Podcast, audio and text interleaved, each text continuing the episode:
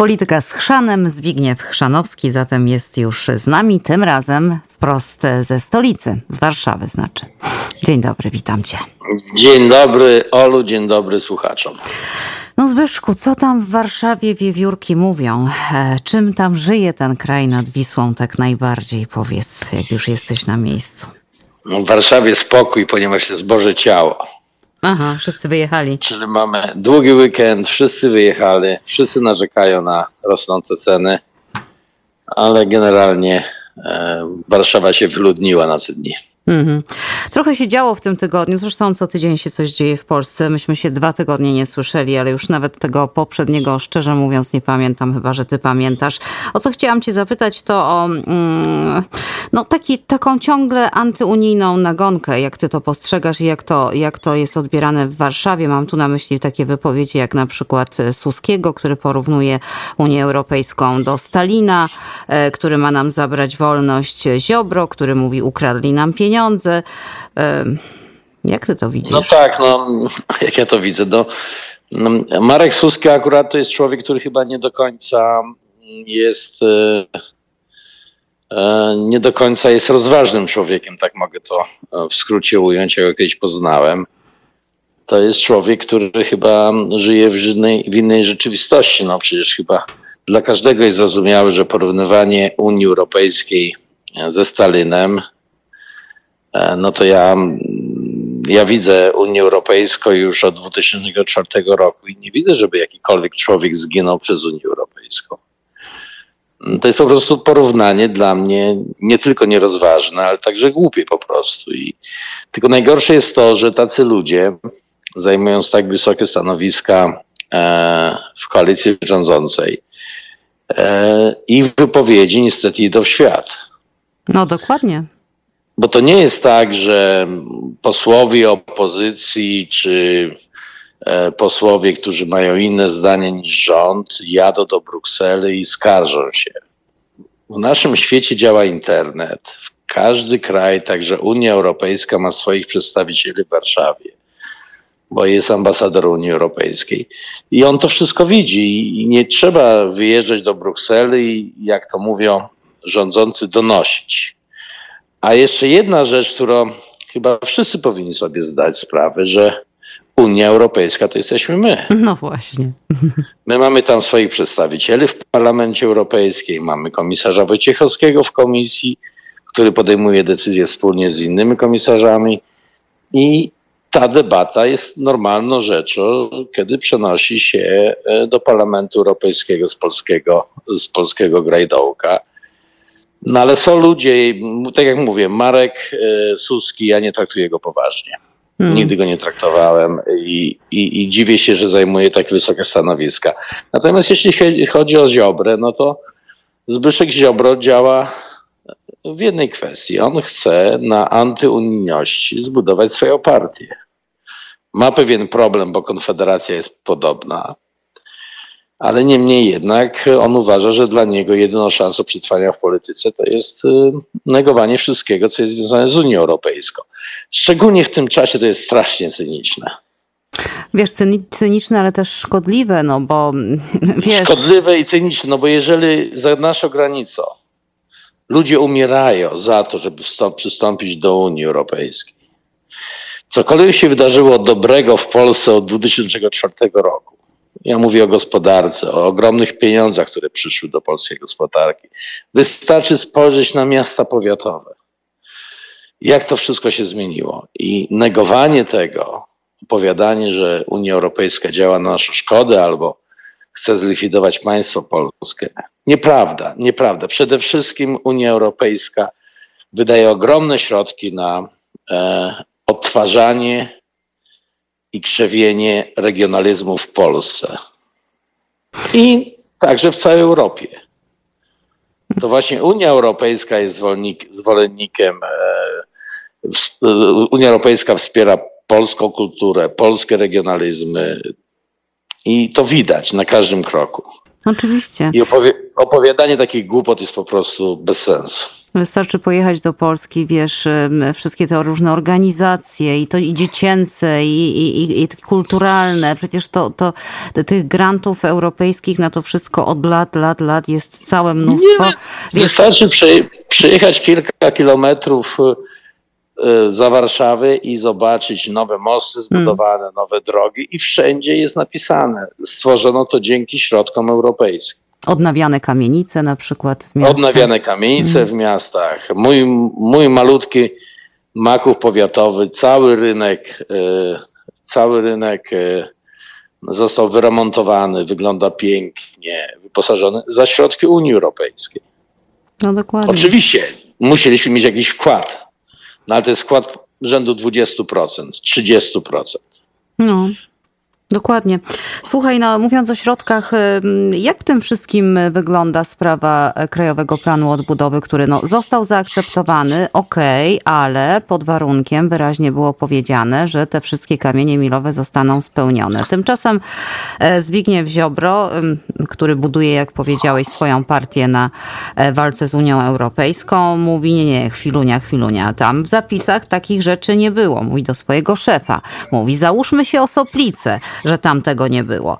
E, później e, pre, prezydent, wiesz, podpisuje ustawę o Sądzie Najwyższym e, po wy, wyrzuceniu z niej wszystkich senackich poprawek. Będą te pieniądze twoim zdaniem z KPO, czy nie będzie ich? Tak jak powiedziałem dwa tygodnie temu, że Kaczyński gra w ciuciu babkę z Unii Europejskiej i, i, to wszystko się sprawdziło. Otóż wtedy, kiedy Ursula von, von der Leyen przyjechała do Polski, to Senat łącznie z opozycją, znaczy łącznie z opozycją w Senacie, czyli PiSem, klubem pisowskim, zagłosował za poprawkami. Z chwilą, kiedy Urszula wyjechała, projekt trafił do Sejmu, wszystkie poprawki zostały odrzucone. Ja nie wiem, co będzie, bo ja wiem, że politycznie dzisiaj e, Komisja Europejska chciałaby, żeby Polska dostała te pieniądze.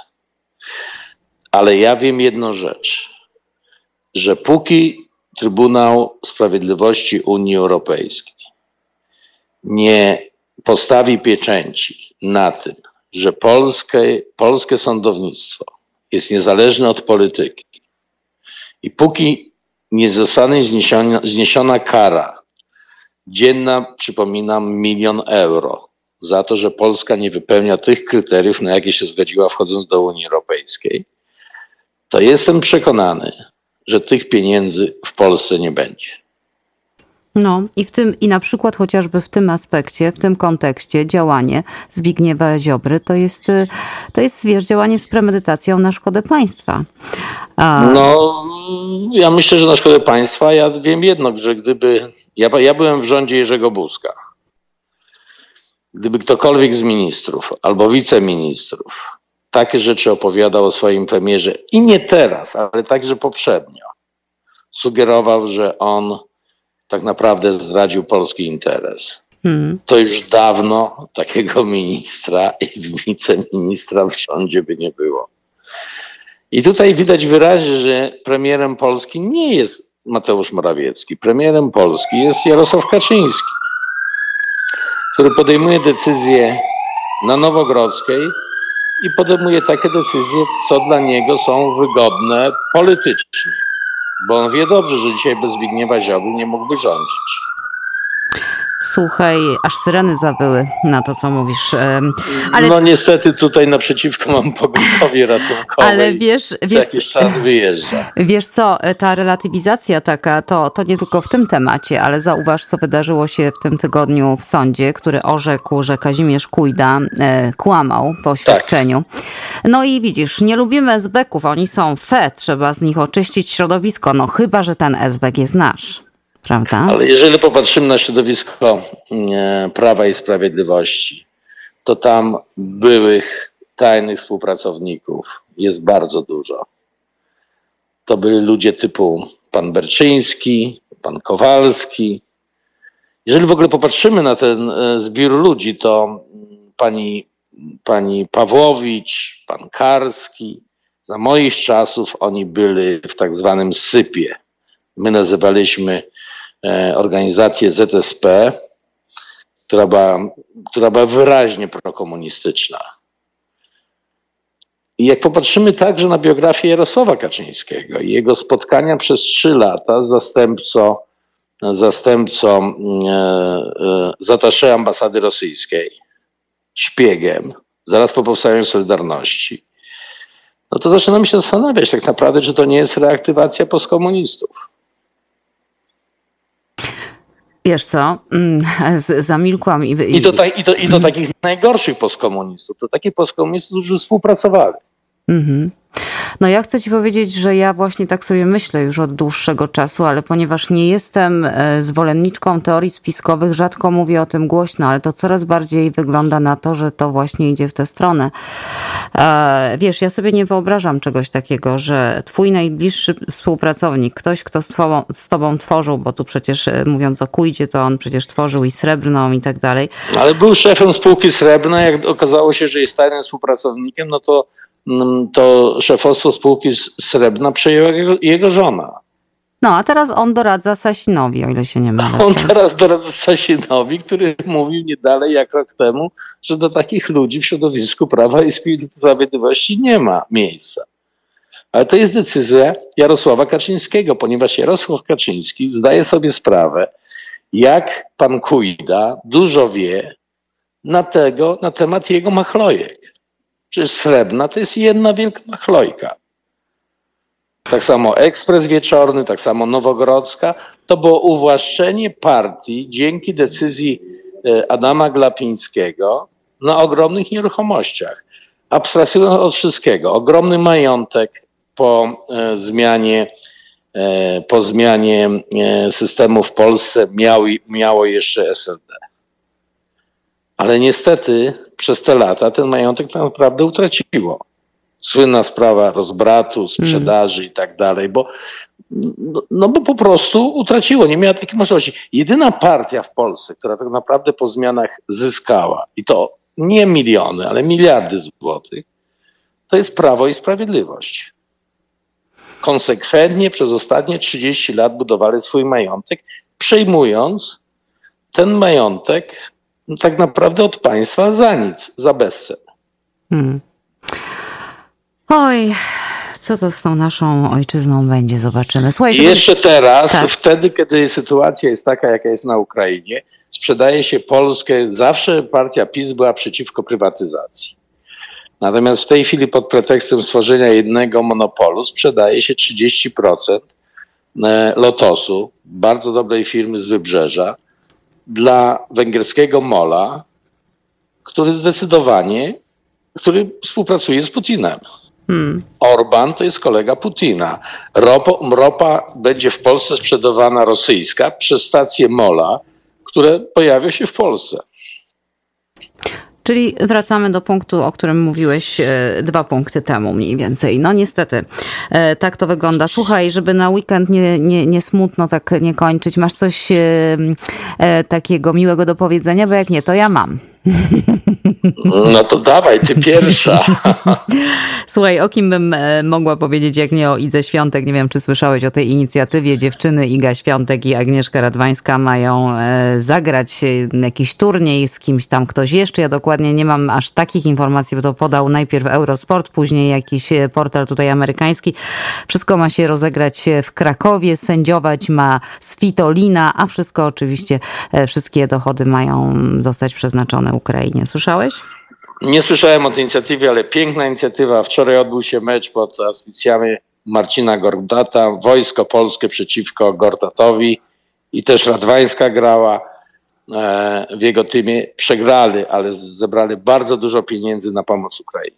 No. Takie no. postawy trzeba wspierać. Absolutnie fantastyczne, fantastyczne. I przemowa, przemowa Igi Świątek po wygraniu Roland Garros tak zdecydowane poparcie dla Ukrainy.